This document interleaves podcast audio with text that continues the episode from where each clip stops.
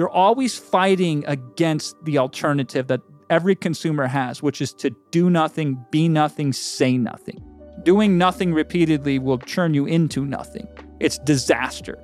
And so we have to bring a gun to that knife fight. We have to bring every single ethical tool that we can possibly muster to help the person that we know should buy the product. You tell somebody who's overweight to lose weight, you say it's really simple. It's just calories in, calories out. And you will not help anybody. The information is not the reason that they're struggling with their weight. It's not their misunderstanding of what a calorie is. It's emotional. There's a whole complex set of issues involved that need to be unpacked that will make a transformational difference in that person's life. And so we need to spend more time on the psychology and on the emotion and less time on, on the how to and the information.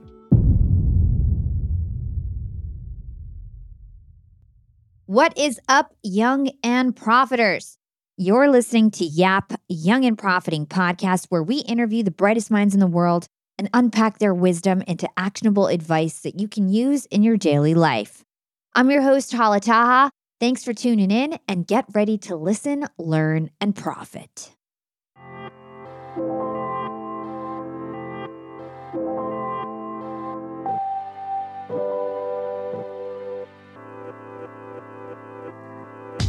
Hey, Jason, welcome to Young and Profiting Podcast.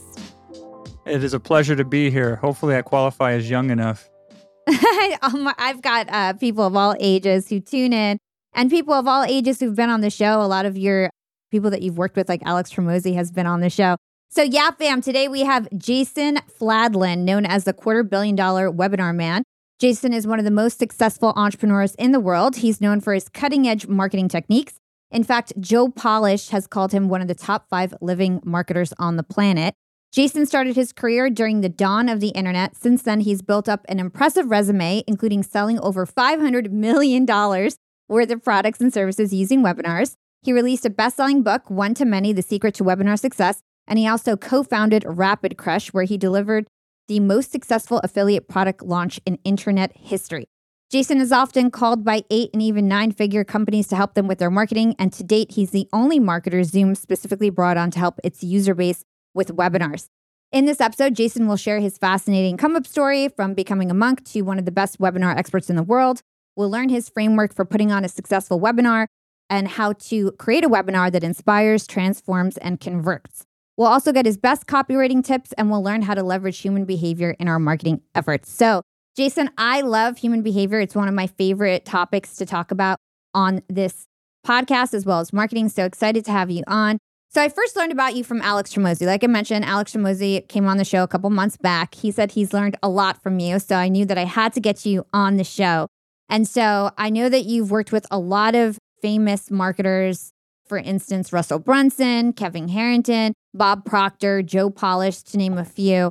And so I'd love to understand some of the people and companies that you've worked with in the past, uh, just to sort of lay a foundation for my listeners. Yeah, I mean, you you pretty much named them. I mean, we helped Zoom, which was really cool. Before they, right two months before they IPO'd, they brought us in, and the the whole premise of that was their meeting side of their business is obviously phenomenal. What they were noticing on the webinar side of their business is if people don't do webinars, they don't stay members of the Zoom webinar software subscription model. So we had pitched them on the idea that well, if we taught their members how to use webinars. And in fact, if we could prospect their members and write and create webinars for them, then they would be able to use the system more and that could grow that part of Zoom. And Zoom agreed to that. So they brought me in and I did some training for them as well.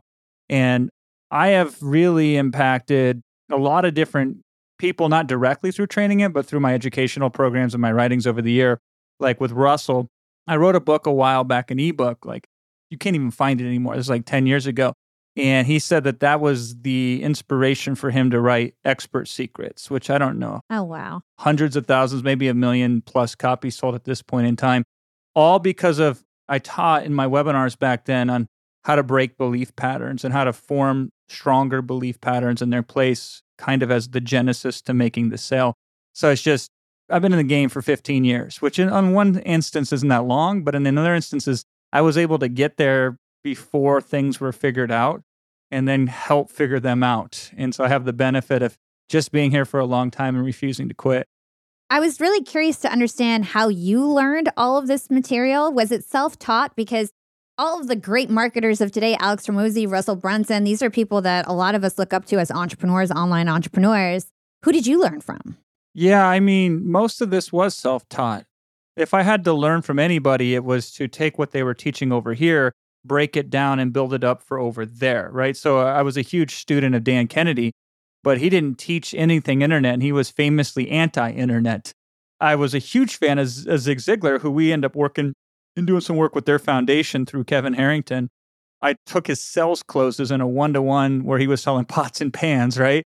And figuring out how to extrapolate that and design a system to sell it one to many on the internet. And Richard Bandler was another one who was a co creator of NLP. And I was learning through him and then as an extension through Milton Erickson, who was really the inventor of conversational hypnosis. But they were using it mostly in a therapeutic setting. So again, the idea was how do I decode it from over here and then re-encode it over there. So that was really my great magic trick was figuring out things that worked in this capacity and then figuring out the nuances of adjustments of how they could work in that capacity and they wouldn't work at first. And then I'd say, "Okay, what happened? Let's try it again. Let's reconfigure it this way. Let's go at it." And that's really where I got most of my insights was on the battlefield, not in the laboratory. That's really really cool. So I went on your YouTube and I found this analogy, and you say where other marketers try to find out the best recipes and how to become a better chef, you figure out how to get the best ingredients in the first place. Because the best victories in business are won by knowing when and where to play. So I love that analogy, and I think it's a great foundation for my listeners in terms of what you do for a living.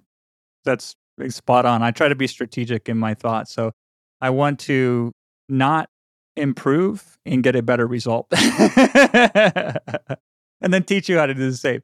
Say that again. Sorry. Yeah, so so everybody when they try to get a better result, they try to get better first, right? So I'm going to put in all this effort in and I'm going to work really hard. Here's the analogy I always give. If we want to make more money in poker, we could learn game theory, probabilities, mathematics, how to bluff and read other people, et cetera, et cetera. Or we could just find tables where there's really bad poker players who bet a large amounts of monies and don't care if they win or lose. And so my first principle of trying to play the game of business is where can I stay the same but get a better result? And then once I exhaust that, then I can look at where do I need to improve to get a better result? And then more specifically, what's the least amount of improvement with the least amount of effort that could get a better result? And then after all of that's exhausted, then I'll consider actually working really hard and then I try to teach that to my clients too. So I, I, do that for my clients as well, and they really like that because it's it's counter to how everybody else is doing it, which they look at it backwards. What more do I need to take on? What more do I need to work at? Where am I deficient? Where do I need to seek improvement out? And I'm always like, where do we subtract things? Where do we do less, not more, as a default principle? And that's really served me, and that's helped me then have impact on other people along the way simply because the way I look at problems is completely different. So I get different insights than other people get. Yeah, I love that. I'd love if we could stick on this for a second and maybe get an example of how you helped somebody pivot their strategy where they weren't really necessarily working harder, they were just being smarter about it. Yeah, so we do these launches all the time. And I was just talking to a client the other day and he was struggling with this. And I told him, I, yeah, of course you're going to struggle with it because it's not a marketing model that's easy for you to like funnel hack, for example, because you don't see it. Nobody does it. But we like to launch these these beta launches for pretty much everything we do. I like to sell products that don't even have names yet. What to speak of members area. The concept is so fresh, and I want to put it in front of just some people to see if it grabs or not. So the type of marketing that we're doing in these situations almost always goes like this. I don't know if this will work or not. I think it will, but I need you to try it out to see what happens. If it plays out the way I think it will, then oh my God, this will be a game changer for you. And if it doesn't, here's all you're out. You're out some time and maybe some money. And I really pointed at who I feel are going to be the tastemakers or the people that are going to need the least amount of effort to get the best result or that are already predisposed to be super successful. So I'm rolling out campaigns like that. Now, here's why I'm doing this the number one way you can sell anything is with the customer result. If you don't have any customer results, good luck. But if you have so many customer results, it's ridiculous.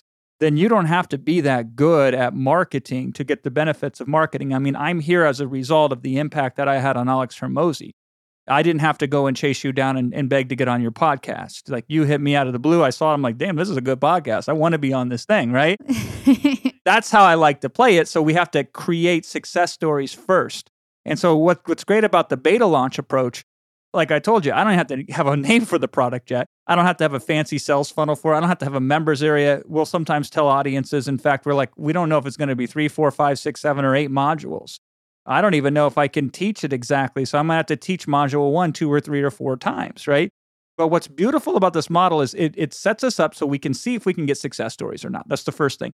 The second thing is you will learn more about what matters to your customers by being interactive with, with them than you ever will with any other type of market research that exists. Getting your hands dirty, using that back and forth. You, in fact, are enlisting customers to force upon you what the best results are. So they're giving you the answers as opposed to you trying to give them the answers. And then what I really like, and this is what I was telling the client of mine, his name is Justin, because uh, Justin's like, we're gonna we're gonna launch this in beta, like you're saying, Jason. Because here's the exact scenario that was playing out in his mind. He's built up this really successful e-commerce business, and he's just killing it over there. But he's got this itch that won't quit. He also wants to coach people to start an info style business because he's running, you know, he's using info marketing to sell e-commerce stuff. So he's like, I want to be a coach. I want to help people as a business coach, not just teach them how to launch their own e-commerce brand. And I said, cool. This is the way I would do it, Justin. And I told him about this beta launch. I don't know if this will work or not. Maybe I'm good at it. Maybe I can do it. I don't know if I can teach it or not. I'm only looking for a few of you to try this on. Here's the criteria that you need to meet in order for me to even consider this with you. And I just want a handful of you for now, just to make sure I, I actually like doing this model when it's all said and done. Now, all of this should be true because if you think about it, it, it makes a lot of sense. I see this with clients all the time. They always think the grass is greener on the other side or they think that this thing is going to be as easy as the other thing that they did, forgetting all the effort it was to get the other thing to roll down the hill and turn into an avalanche, right? And so all of this is systematically true. It's also exciting though, because your customers feel like they're part of the creation process, which makes them even more likely to want to join. And best of all, in my opinion, is what does everybody want? What they can have. And so we set a demand supply skew immediately where there's a whole bunch of you. I'm only going to take on a very tiny few of you. And now people are stepping forward saying, I want to be part of that. And they're, they're going to convince you that they're going to be a good customer and that you should take their money as opposed to you convincing them. Now, you run a, one of these betas, and if it fails miserably, fantastic. You can pull the plug on the damn thing and move on with your life, which is good. Better to learn fast that this was the dead end that you shouldn't invest too many resources in. If it just completely knocks it out of the park, then you change everything else in your business to accommodate because you're like, it's raining money right now. I better go catch as much of that as possible. Or most often, it does good, but there's room for improvement over here. And there's things you now know that you didn't know before. And so we go back to these same audiences and we'd say, hey, listen, it went really well, but we're not quite sure if we just got lucky or not. So we're only going to take on a few more and we're going to validate it and try it again just to make sure that there's really something here. And now everybody's dying to get in. And you take a few more on this time than you take on last time. And then this allows you then to know everything about how to sell the product, to know how to position the product. It gives you the success stories. It helps you lay out all of the curriculum exactly as it should be or shape the offer however it needs to be shaped. And then you launch it big. And that's what I like about that. It's so much easier and it's so much more effective. I love that strategy. I love the strategy of a beta launch. It's so funny. I launched a LinkedIn masterclass and it did really well. And I did use this beta strategy in the beginning, but unknowingly, I was like, I only have 20 seats. I'm going to try it at first, see what happens. And people were jumping for it. It was so, e- it sold so quickly. And then now, the fourth time around, I feel like just based on what you said, I've made it too accessible. I need to figure out how to. how to make it less accessible and more like people want what they can't have. So that's right. Yeah. So let's talk about before you became the webinar man. Like I said, you're known as the, the quarter billion dollar webinar man. I read that you were actually pursuing a rap career beforehand. So tell us about why a young boy in Iowa was into rap music. Well, I mean, your guess is as good as mine. I don't know, right? I guess the, the heart wants what the heart wants. So I always liked to rap as far back as I can remember. Seven, eight years old, I was rapping in front of people. And at that point in time, it was the only passion that I had in my life. Now, I'd always kind of treated it as a hobby, though, because I had a very tough upbringing as a child. Many years later, I got my brain scanned by Dr. Daniel Amen. who's like the foremost expert on the thing. Yeah, he came on twice. I love him. Oh, you got you got him. Yeah, yeah. He's he's the goat. He's he's the greatest. And I'll never forget that because Amen sat down. He came in with me and he had his like lab coat on and everything. Uh, we were in his office and he and he tells me that uh, I have PTSD. And he said, "This was literally what he says." He goes, "You've been through a lot." Because I had to take an intake form on all these traumatic experiences I had in my life, and very clinically, because I was so disconnected from them, I was like just writing them down, like it was just like shopping list. And he says to me, "You've been through a lot."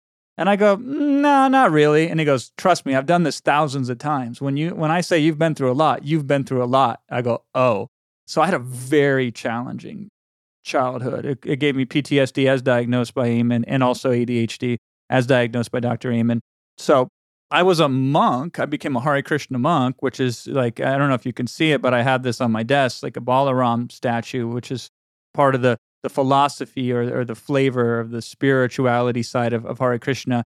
And I was I became a monk because I was so shattered and so depressed and so anxious, had tons of, of panic attacks. And that really cleared my mind. That really helped ground me and connect me and heal me. And that made me want to then pursue a rap career as full as I possibly could. Like I was firing on all cylinders. Only problem was I was selling a product nobody wanted to buy. And I didn't know that at the time. But the good news about that is it forced me to focus on what needs to happen in order for me to be successful in the business of music. And that's when I came across marketing and I fell in love with it. Before that, music was like the only thing that really turned me on. And the marketing, the psychology of why consumers make decisions, similar to what you said earlier about human behavior, right? That just enraptured me. And so I was trying to apply that originally to my music business, and I was having mixed results. And then I said, you know what? I, I'm just a fan of information and education and learning, and very curious. Let me see if I can apply that into like an, an information business. So I tried, and, and it didn't do very good for about a year. And then I, I got so desperate because I was so broke at the time. I was painting houses for somebody else. It was a miserable way to make a living, but I tried to I tried my business online in the morning and at night, and then I'd paint during the day. And I finally got so desperate, I just decided to write articles for other marketers as a ghostwriter. And that worked well. I started making some money, but I just traded in one job for the next, or at least I was working for myself. But that got monotonous after six months of writing about weird things like microdermabrasion and buckwheat pillows and plus size lingerie. I mean, crazy, right? So I decided to write a system on how I was writing these articles so fast because I could write a decent article from scratch on a topic I didn't know anything about and do it very quickly. So I documented that, created a little ebook, it's like six, seven pages long. And I'd never wrote a sales letter in my life prior to that. So I didn't know how to sell the thing. But I went to a forum, an internet marketing forum, took out a classified ad and put that on there as an offer. I basically said, I think I could cut your article writing time in half the first time you read my ebook. And it's only $4 for you to find out. And that was almost the whole pitch. There was very little extra added on, but people bought it because it was so damn cheap. And I was honestly scared out of my mind. That's why I priced it so cheap. I didn't know how to sell it. I, I was afraid that if people bought it and didn't like it, that they would hate me. And in turn, they actually loved it. So they bought the product. They were excited about it since it was on a forum that I advertised. They were writing about it on the forum. So I had like web media, oh, social media 1.0, right? So I started getting people talking about it, getting referrals from that. And I thought, all I got to do is just create these products. I call them 111 products. One problem, one very specific, narrow focus problem, one solution. I'm just going to teach you one way to solve it, not three or four or five or 10. And then I'm going to create the product in one sitting. So I have to be able to sit down with a blank screen. And then when I stand up, I have a finished product. So I did that for the next year and I just launched product after product after product after product. I was just trying to make money. What I didn't realize is where I was starting to develop different skill sets and building these different little microsystems. So here's my system on writing articles, and then here's my system on writing emails, and then here's my system on writing the sales letters for these products I was creating, and here's my system on creating the products that I was creating, you know? And all of these different systems started to be able to combine together, which then brought me to webinars. So First webinar I ever did was not a sales webinar. The pitch was really clever. Uh, it was just essentially says, I want to try webinars out. I've never tried them before. I think it's a really powerful way to help you. But just to humor me, because I don't know what I'm doing here, I'm going to try to create a product live on a webinar. If you show up, it's a free webinar, then I'll give you the recording. So you'll get a paid product for free. If not, you'll have to buy the product later. And that was how I first started with webinars. So the first webinar I ever did 17 people showed up to it. It was in September of 2008, I believe it was. I still have, I dug out the email not too long ago just to pull it out there so I could think and ex- specifically quote how much I had for people on the webinar. So it was not that many people on, but I was, I thought it was a lot. It seemed like a lot to me at the time. And I taught, I did a webinar that was two and a half hours long and it was just, just pure content. And I sold that product later, and that product sold really well, which was a lesson to me. People sh- didn't show up for free. I came back to them saying, Remember, I told you I was going to sell this product later? I am. It's going to be $37. However, if you buy it uh, in the next 48 hours, it's just 27 bucks. And that product sold more at the time than any product I'd ever sold before in my life because people saw that they could get it for free, missed it, gave them a second chance, and the pain of wanting to miss it again was too great. So they paid for it. That got me into webinars. I was like, damn, I just, I'm teaching live what I used to teach in products that I was creating, these little products that I was paying for. So it was a nice, easy transition to webinars. And then from there, to really bring us up to speed on the pitch webinar, from there, the second time I really used webinars was as fulfillment. So I thought, you know what? Can I sell a series of webinars? So I sell a product that I'll create via a series of live webinars, and that worked good. And then finally, I used a webinar to sell a series of upcoming webinars. And that was the first time I ever did a webinar where I pitched a product on it. Let's hold that thought and take a quick break with our sponsors. What's up, Yap Fam? Being an entrepreneur and working remotely definitely has its perks. And I know a lot of you listening in are in the same boat as me. But do you really take advantage of being able to work from anywhere? I know I typically don't, but thankfully, this past holiday, I finally decided to make use of my work flexibility for the first time ever. My boyfriend and I decided to pack up and leave to the West Coast to spend an entire month working from home in the sun. We got a super cute bungalow in Venice Beach with a fenced backyard. The change in scenery, the fresh air, and the slower pace helped me to inspire some really cool new ideas for my business. And honestly, I'm feeling really refreshed and ready to rock in 2024. And who helped me make these remote work dreams come true? It was Airbnb. And Airbnb has come in clutch for me time and time again. Whether it's finding the perfect Airbnb home for our three day annual executive team get together or booking a vacation where my extended family can fit all in one place, Airbnb always makes it a great experience. And you know me, I'm always thinking of my latest business venture, and I've been begging my boyfriend to start hosting our place on Airbnb.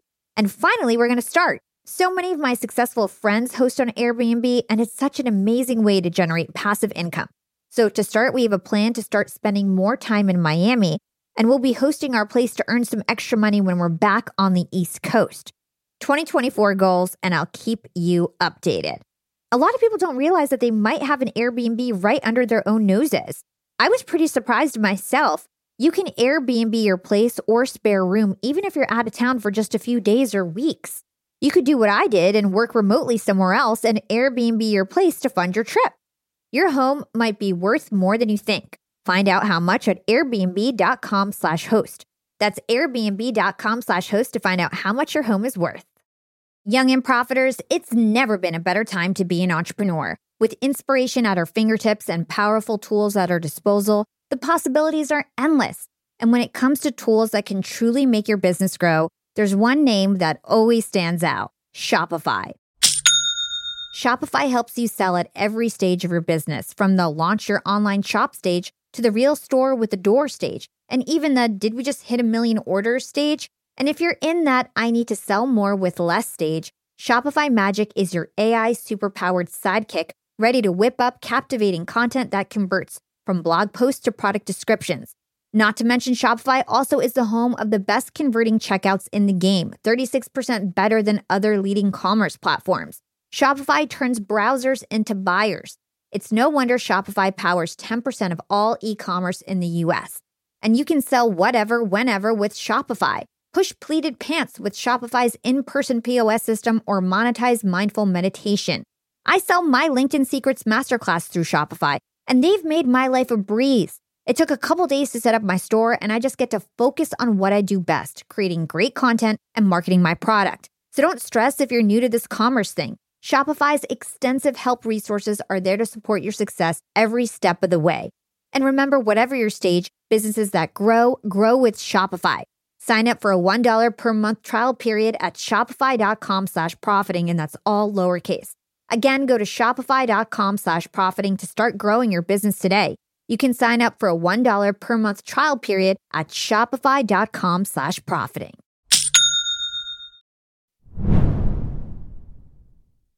It's so amazing to hear your story and hear how you just like learned a little bit, then you learned more, then you learned more, then you stacked it up, then you sold that, then you stacked it up. It's like, it's really cool how you did it. And I know that you are the pioneer of something called e classes, which in my mind is sort of the precursor of masterminds. I have a mastermind. So many influencers have a mastermind now, but you are actually the pioneer of it. Tell us about your e classes. Yeah, I mean, and, and what's so fascinating is I don't regret this anymore. I used to. I realize this is just my personality. I, I make these big discoveries and then I move on and make another discovery and I don't stick to it. And so the E class was a model that I could have really built out and went nuts with.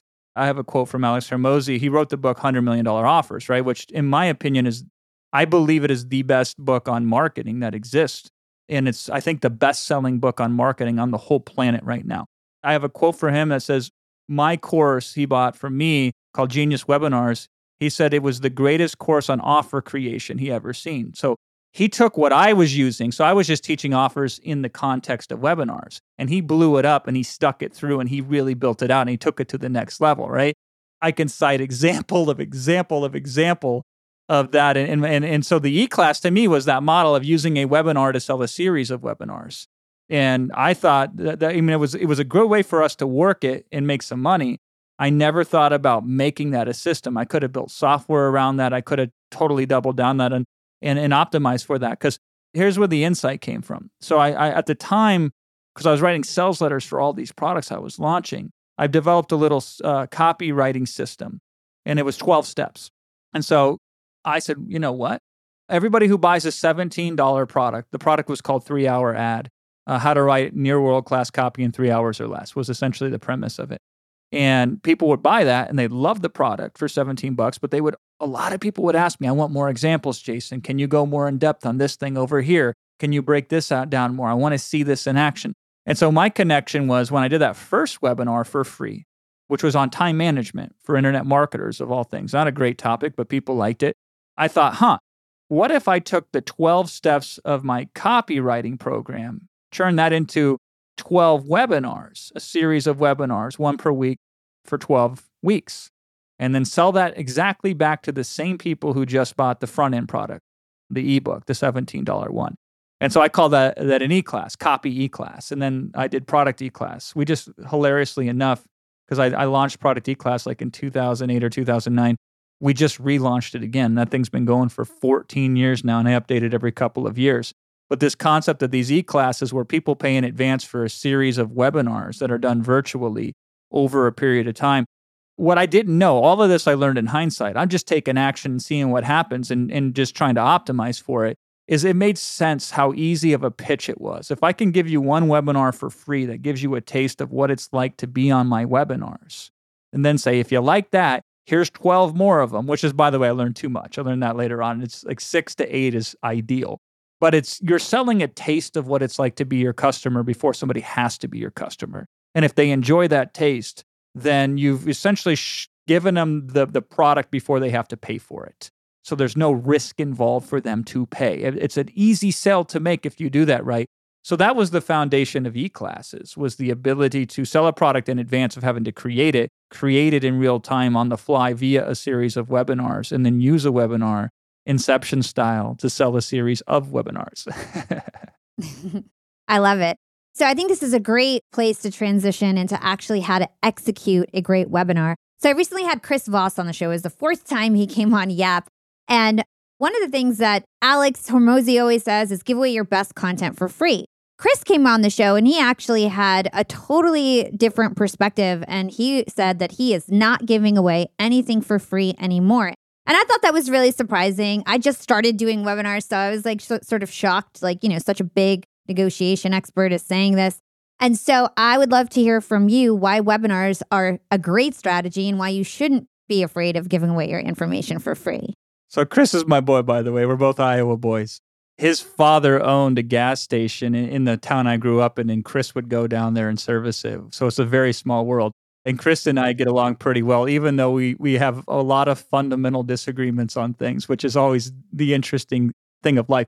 Interestingly enough, Chris has wrote the best selling book on negotiations. And the way that I asked him how he sold that is he did it on podcasts. And on those podcasts, he gave away the best stuff for free. Now, maybe he's tired of doing that. I don't know. The other thing is, Chris asked me one time to critique a webinar of his. Uh, he has a partner in the real estate space, uh, Steve Scholl. Yeah. He's still asking my advice on, on webinars at the time. But first of all, you should go with what you're good at. So there are some people that even if a webinar is a great tool to have in the toolkit, it might not be their go to tool. There's something to be considerate of that.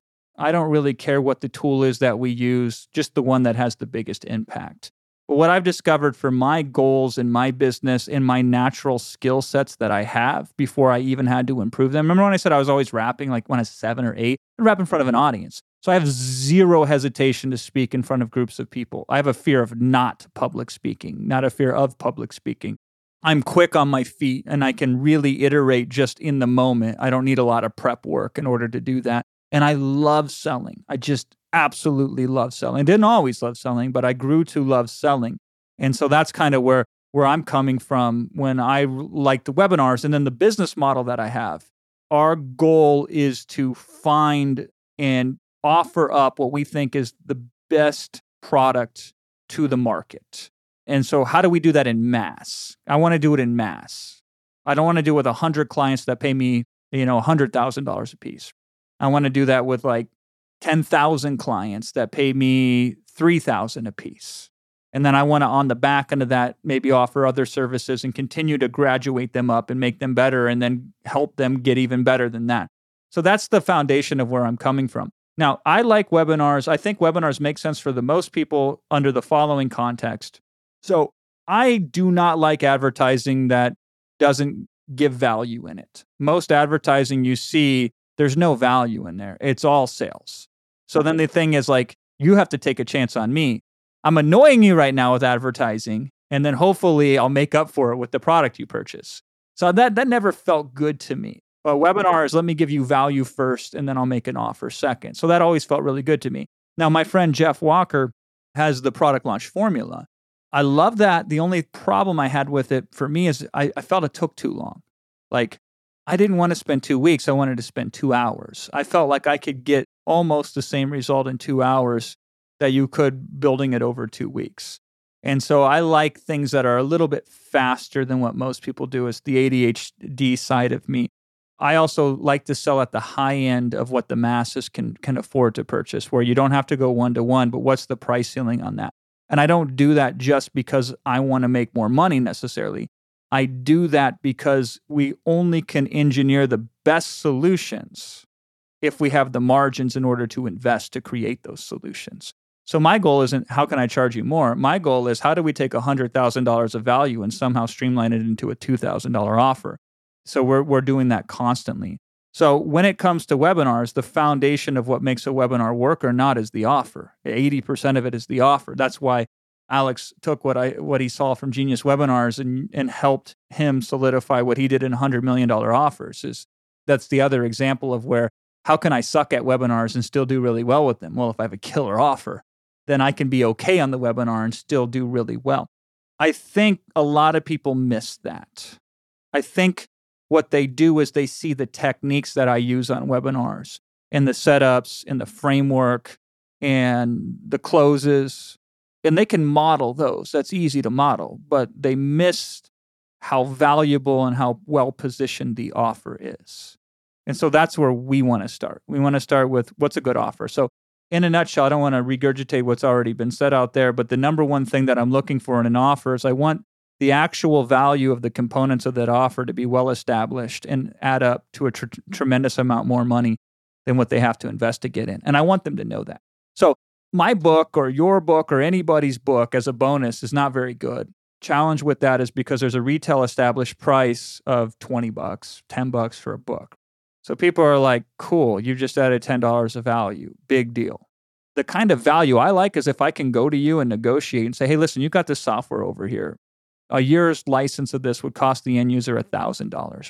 Is there a way I can work with you to get a modified version of that software to distribute for, for free to my audience? And here's why it would be in your best interest because if I can teach them how to use your software in conjunction with my offer, more of them are going to upgrade and become paying members of yours. And that's going to be cheaper for you to get a paying member than whatever you're doing right now to advertise it, right?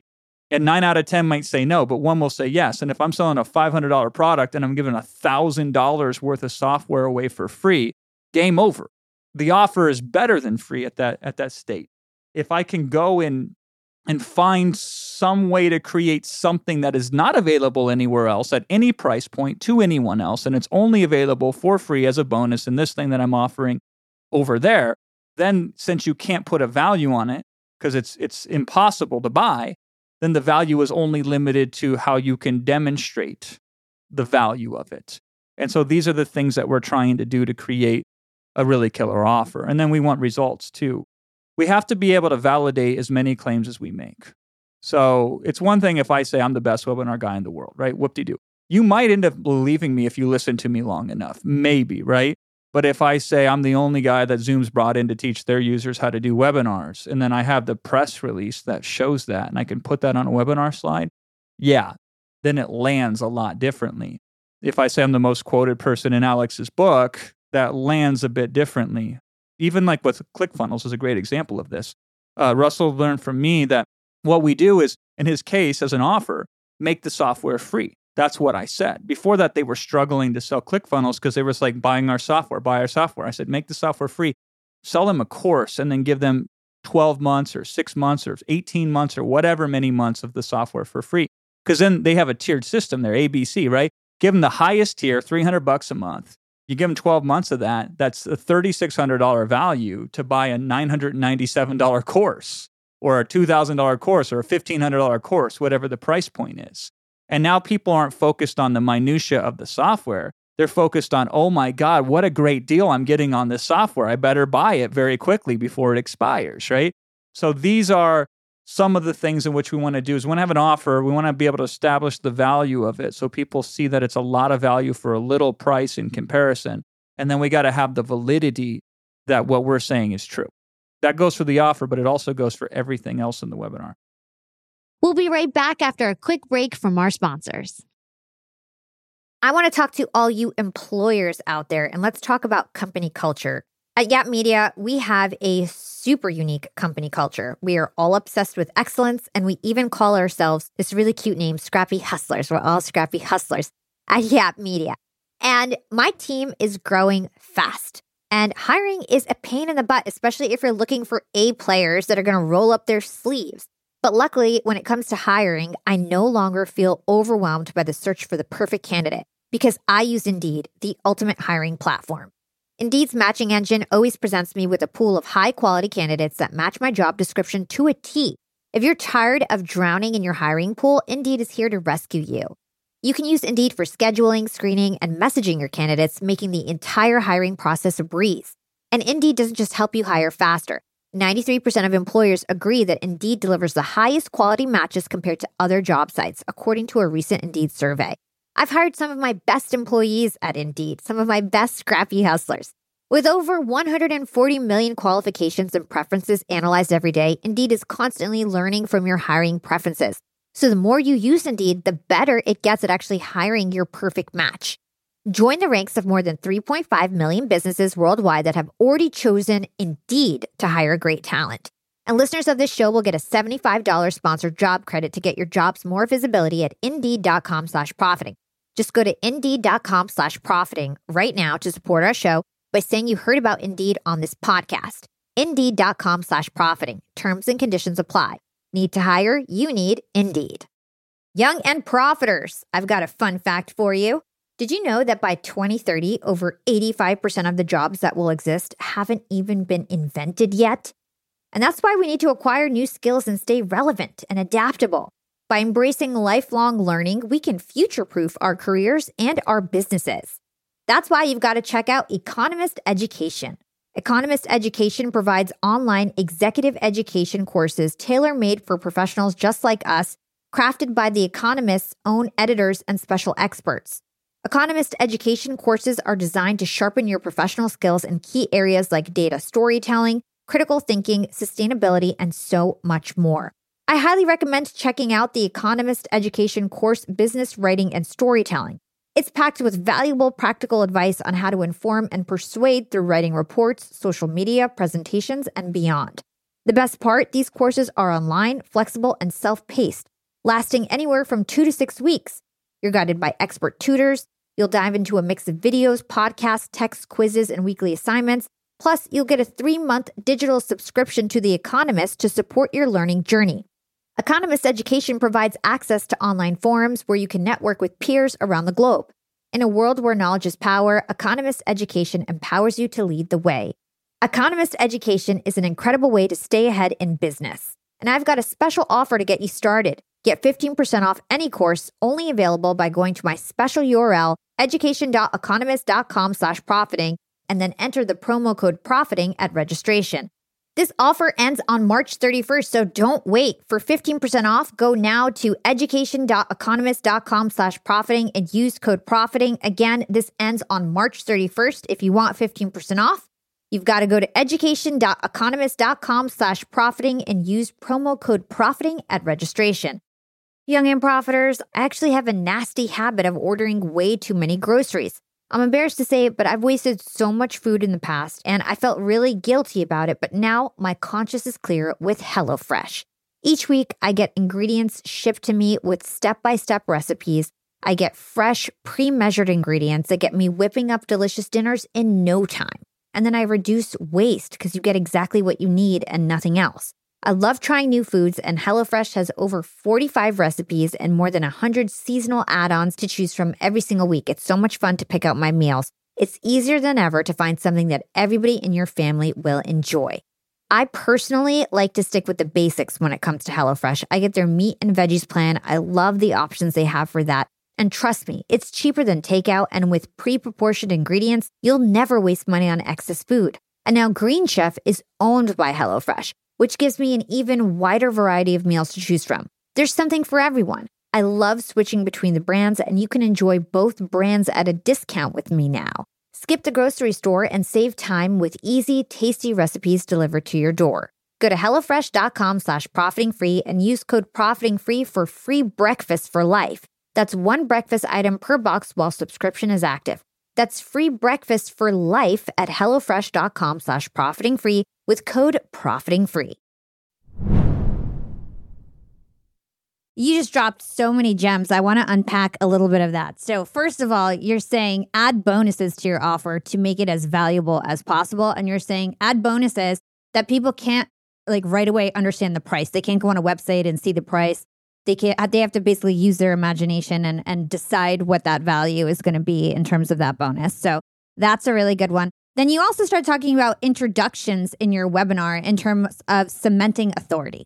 So I'd love to, to move into that. So talk to us about cementing authority. You gave us one quick example, but go into depth. Yeah, I mean, so ultimately what's going to persuade the most amount of, of people is when they hear you, they say, Oh my God, I've never heard anybody else put it the way you're putting it. I've listened to 500 people on the topic for 500 hours, and I've paid $5,000. And what you said in the first 15 minutes completely blows all the rest out, just better than all the rest combined. It's that what we call the aha moment, the paradigm shift, if you will. The this changes everything when somebody hears it. And so I'm trying to set that foundation to set that up in the first 10, 15 minutes of an introduction. And so I will tell you these days because I've evolved a lot over the years, and I, I only know 5% of all there is to know in webinars. The good news is everybody else only knows 2 or 3%. I think it's debatable how much you know, but okay.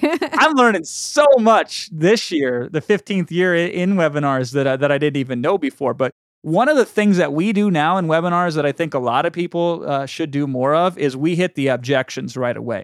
We immediately go into the paint. So one of the offers that I have out there is I started off like so the product e class we just did this this webinar closed at 34% and we had over a thousand people on the webinar. So usually the more people you have the, the less of the conversion rate you have because who knows who's showing up to the webinars at that point but we closed about one out of three a little bit more than that selling uh, product e class and the, the way i start that webinar is with a pop quiz it's kind of fun because it's like the old speed movie, pop quiz hot shot, which nobody gets anymore. So I can't say it like that, but that's what I originally used to say. But the first five true false questions I ask, and I ask them really quickly, are all tied to the pain points. Like true or false, you're supposed to, you need to be an expert in order to create an information product. And the answer to that is false. You know, true or false. The only way to be successful is you have to spend a lot of money on advertising to sell. False, blah, blah, blah. You got to spend a lot of time to create it. False, right? So I'm killing these limiting beliefs immediately that people are bringing in like baggage into the webinars. So I have another webinar, an Amazon webinar, which typically converts at about 15% on a third on a $3,000 price point. So that's pretty insane. And I start off right away talking about like how in order to succeed in this business, you're going to need a good product, not just a good product, multiple good products, many products, high quality products you're going to need to drive traffic to those products. And the number one thing that I've noticed that customers have trouble with is driving traffic. How are you going to compete with people that have more money than you and, and are more sophisticated than you? You got to be able to convert the traffic you get. And that's persuasion. And pers- persuasion is incredibly challenging. And for all of that to occur, you need trust. And so I'm setting up all of their excuses that they're going to give me later on when I sell the product, and I'm addressing them immediately right away. And I'm not giving them the answers necessarily. I'm letting them know that by the end of the webinar, they will have the answers to all these questions. How can that person right now who doesn't have a product to their name, has no idea, has no money, doesn't know how they're ever going to create a product, much less drive traffic or create conversion, who's all thumbs when it comes to tech, has no previous business experience, how the hell is that person going to succeed? Well, stay tuned. I'm going to show you how that person is going to succeed. I love that. So I know that you also create commitments for your audience. I thought this was really cool. You learned it from Robert Cialdini, also been on the show. A fun fact about Robert Cialdini is that he wants to create a course with me. So you're the webinar man, I'm the LinkedIn girl. So he wants to create a LinkedIn social influence course with me, which I'm so excited about because, like you said, he's the goat when it comes to persuasion. So tell us about what you learned from Robert in terms of creating commitments. Yeah, and it was funny because I actually got to meet uh, Robert and, and his wife Bobette, and they're so sweet. And and they said to me, they go, "You might be the the best student we've ever met," because I was like quoting influence and persuasion like it was Bible verses. I feel like all of us marketers are like obsessed with Robert Cialdini. Nobody nobody quite understands, but go ahead. yeah, so I learned commitment and consistency from him. He he really put a name to this concept that we were doing intuitively, which is when people make a commitment, they behave in ways that are consistent with it. And he says this in Persuasion if you walk up to somebody and say, Do you consider yourself an adventurous person? And then they say yes. And then, then you say, Would you like to sign up for this email list? They're more likely to say yes because it's congruent with the position that they just took of being adventurous. And so I'm always thinking, what are the mindsets that people need to be in to be most receptive to the information that I'm providing to them? And so we get commitments on that. Uh, the product E class pitch goes like this essentially. I mean, the introduction, I call it all the pitch, but in the intro, I say, here's my agenda today. I have two things that I want to have happen. The first thing is my goal is to show you how to do blank before the end of this webinar. In my particular case is I'm going to show you how you can create a high quality information product in 2 hours or less that you can go out and sell and make tens of thousands of dollars. I'm going to lay that bare. That's the first agenda that I have on this webinar here today is to show you how to do that. And then I say, my second agenda is to sell you something. I said, however, if I don't make good on my first promise, then I don't want you to buy anything that I ever offer to you. However, if I do make good on my first promise, where I actually show you and you believe that you can do that, then you should feel obligated to purchase what I'm offering you at the end. And then I tie it down. This is where we get commitment. I go, does that sound fair? Or deal? Question mark. Something along those lines. And people say yes. The whole premise of the true false opener in product E class is to get them to interact and make commitments to say things like true and to say things like false. So we don't want to have presentations, we want to have conversations. That's what I've always say about webinars.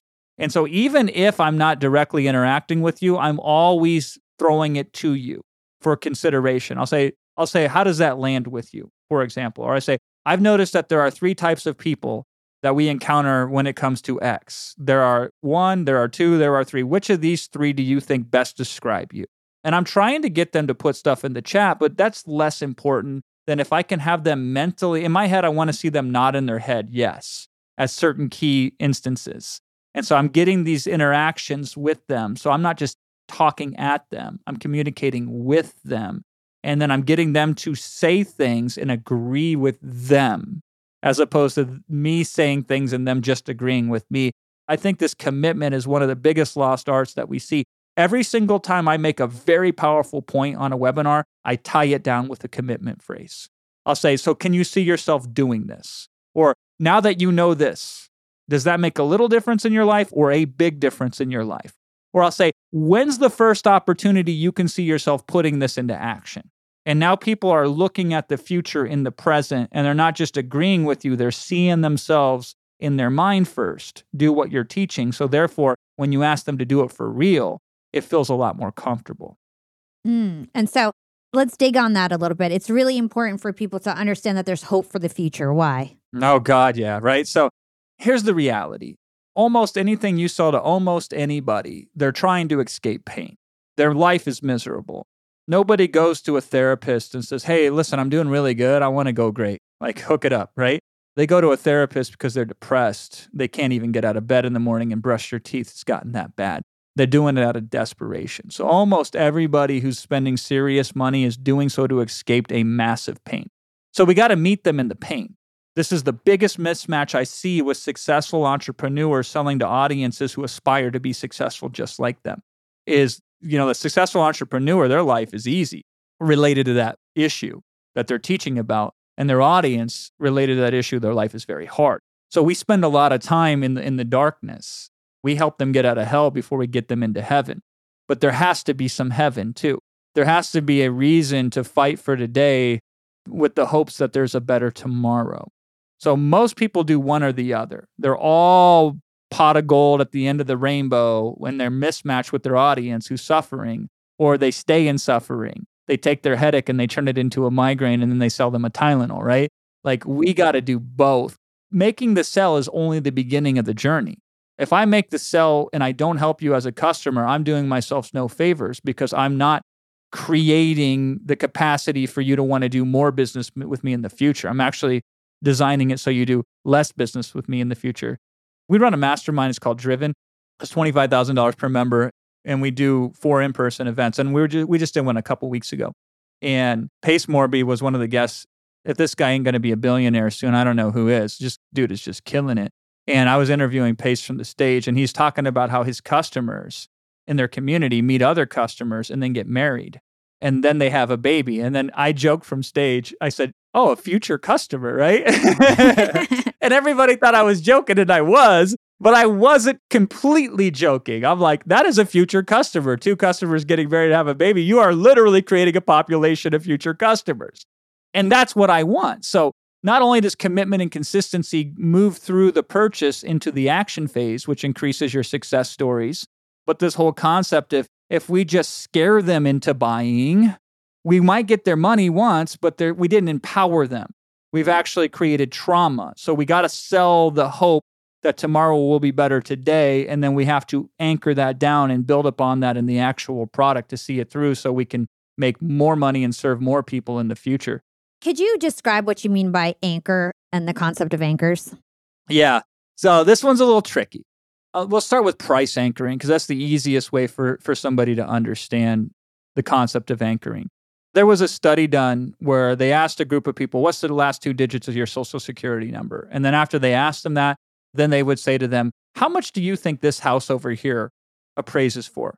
And what they discovered, and this is fascinating, is people with higher digits, the last two digits of their social security number, looked at that house and appraised it at a higher value than people with a lower digit. A higher number was anchored in their mind, so therefore they saw that through in the value of the product. So one of the closes that I, I teach people is I think it's a dumb close, but damn, does it work? Is it'll go something along these lines. I'll say, you know, we're 93 million miles from the sun, yet it gives everything that we need to all 8 billion people that are on this planet. And I'm asking you just 997 to invest today. So it's like we went from 93 million and 8 billion to 997. It seems insignificant, right? So that's price anchoring. We're anchoring the value vis-a-vis larger amounts of money elsewhere, therefore making it insignificant. If you want to look more attractive, stand next to people who, who look kind of like you, but not as good as you do. And relatively speaking, people will rate you as more attractive than objectively on your own in a vacuum. So, anchoring is setting up a, a circumstance of conditions that emotional states can be tied to things. So, if you have a loved one, looking at that picture of that loved one will trigger positive emotions in you. That's an anchor. So, what we're trying to do is anchor or offer and anchor our insights into these powerful emotional states. And then once we anchor, we can amplify. So, one of the examples I, I, teach about that is storyboarding testimonials. Nobody does this. And so sometimes I swear I make things way more complicated than they need because a great offer, all this stuff is, is secondary, it's incremental at this point. But here's the problem with testimonials that are really good they take like five minutes to explain. And on a webinar, that's the kiss of death. It's boring. The pacing is too long, it's too tedious. And so to solve that problem, I started storyboarding testimonials. So I'd bring up the testimonial and only share a little tiny bit of that in the introduction. In the middle point, when I was teaching something that this person did in the testimonial perfectly, after I teach it, I would tie it down by bringing that testimonial back in and unpacking the story a little bit more. And then when it came time to make the offer, at some point strategically in the offer, I would reveal that testimonial and I'd tell the final portion of the story. So here, here's how that worked so well that I didn't realize it at first was I was anchoring it. When somebody saw that testimonial the first time, whatever emotional state I could set that they could evoke towards that and lock it in, I would just have to show the picture the second time on the slide, and that would uh, immediately engage that emotional state again, just like that, would bring it back. And then I would amplify it because I would build upon it. And then I'd do it a third time. Then now I'm bringing back an even more powerful emotional state and taking it to the next level still. And so anchoring it and then amplifying it. So what I didn't realize is I was just trying to make the testimonial more interesting, but be able to tell more of it. What I discovered was now I have three testimonials, even though it's one person. They still treated it like three. So I got three times the amount of testimonials from the same amount of people. But also, qualitatively, they landed stronger because of that anchor effect. And so we are trying to anchor the things that will allow people to move forward towards our products and purchase them and be successful with them. And we're trying to anchor these lesser states, by the way, with behaviors that they should no longer engage in. So we can anchor the feeling of fear to procrastination. So now they're more afraid to procrastinate than they are to take action. And then as a, re- as a result, action occurs automatically. So these are some of the ways in which we can finesse and use anchors in our webinars. It's kind of esoteric, but it's fascinating. I love this kind of stuff. Everything that you're saying is I'm just like, oh my God, I need to go get his like course right away and like read every single book that you've ever written. So I love it. Okay, one last question on introductions. I know that you also advise to create mystery and intrigue. How can we do this in our introduction? The, the easiest way is through bullet points, right? So by the end of this webinar, you're going to discover, and then you say something that's very intriguing and exciting but incomplete. Like the three-step phase that you need to and en- eh, that you need to enable for customers to feel more comfortable doing business with you. I'm just making this up, but it's like what's that three-state phase? I don't know what that is. So if nothing else, here's what you do. You go through your webinar and you look at every interesting point that you make and you turn it into a bullet point, a blind bullet point as we call it, where you tell them some amazing outcome, but you you don't tell them how that outcome's going to occur an article written in 1957 in an obscure scientific magazine uh, that automatically, the first time I applied it, doubled my conversion rate. You're like, what's that? What's the article? What's the thing? I got to go and I got to see what that is. And so that's base level how I would recommend that you do it. On this webinar, you'll discover and then tease them about some of the things coming down the pipeline. So that's one of the ways that you can create mystery and intrigue. The other way, though, that I like to use is with, with tension and drama. So I showed you earlier when I said, you know, I have two agendas here today or two goals. One is, will I be able to show you how to do X? And they're like, I don't think he will. They're like, God, it'd be nice if he did, but it sounds borderline impossible. So I'm going to watch just to see if he can actually make the impossible happen. I don't think he can, but I want to see. I want to stick around and find out. This is why I'm not a big fan of if you stay till the end, then I'll give you this bonus for free which is a technique almost everybody else does. Two reasons I'm not a fan of it. Reason number one, almost everybody else does it. So I don't want to look like everybody else. That's then they'll judge me like they judge everybody else. Talk about an anchor, right? But the second reason is I feel like there's better ways to create stickiness where people will stay on and will watch and be riveted and glued. And one of those ways is with drama, intention. Other ways are with just creating a whole bunch of open loops, like what we're talking about here. Is by the end of the webinar, you'll discover X, Y, and Z. And they're like, I got to stick around and figure out what that is. And even with the testimonials, when you storyboard, you can say, and that's how John started. Wait till you discover what John did next. And they're like, oh my God, I got to stick around and figure out what that is. This is, by the way, like in articles and on social media, like seven ways to blank or nine tips for blank or the four things you should never do with blank are so attractive because you got to, you know, there's four. Right now, you don't know what those are and you, you want to collect them.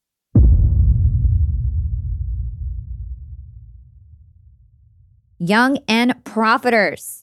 I'm sorry to cut this episode off short, but this is such a great episode. And Jason is dropping so many gems that I just kept asking him questions and he just kept staying on. And so we ended up talking for over an hour and a half. And so we split the episode into two parts.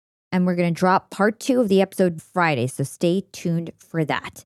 I am blown away by the OG of webinars himself, Jason Fladlien. He dropped so many gems during today's interview. It's no wonder he works with people like Russell Brunson and Joe Polish. It's no wonder he was the most quoted person in Alex Hormozi's book, $100 Million Offers. Jason is known as the webinar guy, but the beginning of today's episode was really about offers and offer development because that's where he says we should start. We got to start with a good offer. He says people, you know, they try to copy his webinars, his techniques, they try to model his closes and the way he does commitments, but what they miss out on is the importance of a good offer.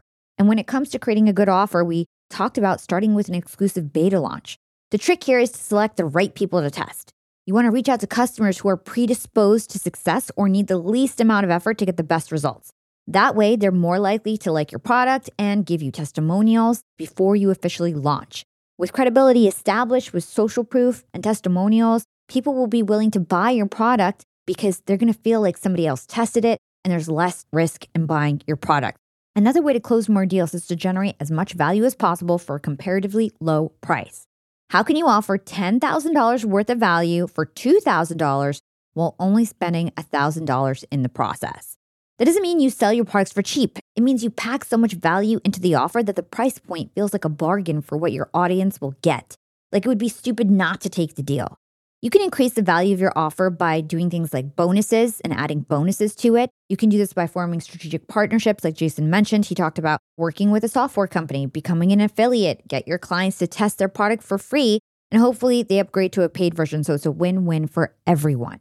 To give you guys another example of how you do it, I asked Jason to put together a 30 minute how to launch your first webinar course for my LinkedIn Masterclass course so that I could give my students a bonus course as part of joining my course.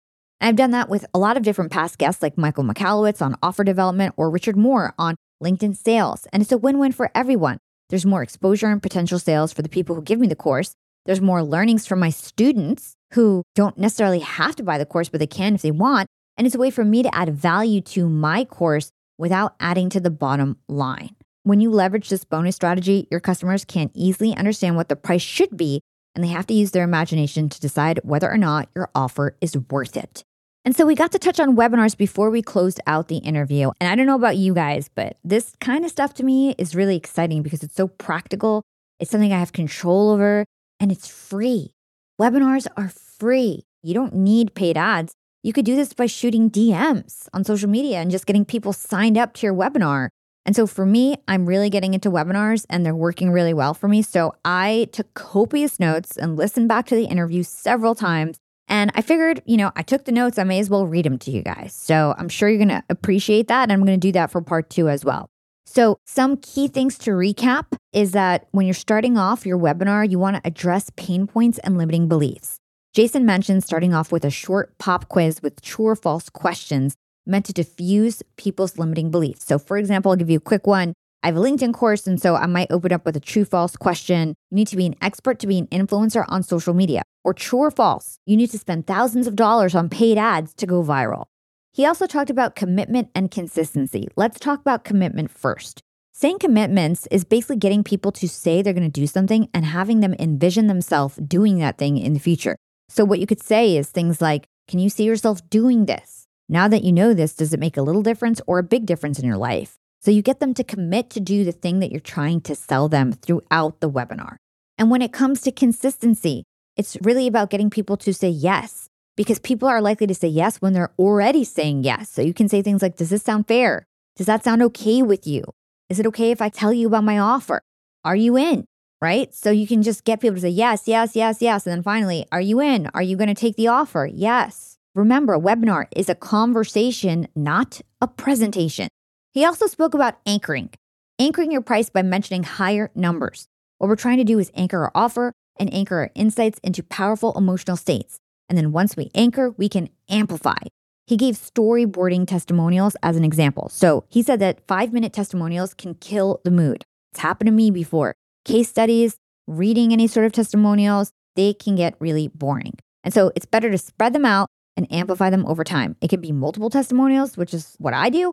And it could be what Jason recommended, which is taking one testimonial and breaking it apart, which I've never done before. And it sounds really interesting. So basically, you start off with a story, and in the beginning, everyone's really hype. Everyone's really excited to be there right? They're saying, Yes, I'm ready to learn. You're catching them in that emotional state.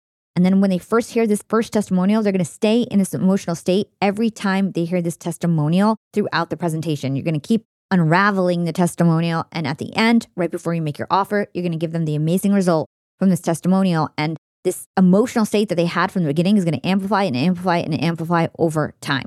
So, really cool strategy. And lastly, he talked about creating mystery and intrigue. So, teasing out stuff that you aren't sharing in the beginning of the webinar and giving it away at the end of the webinar so they keep staying on. You want people to keep hanging on and listening. And next week, you're going to find out you want people to stay on for three hours at least so you can build the trust. You can also create tension and drama by telling people something that seems impossible that they'll learn by the end of the webinar or by creating open loops. By the end of the webinar, you'll discover X, Y, Z.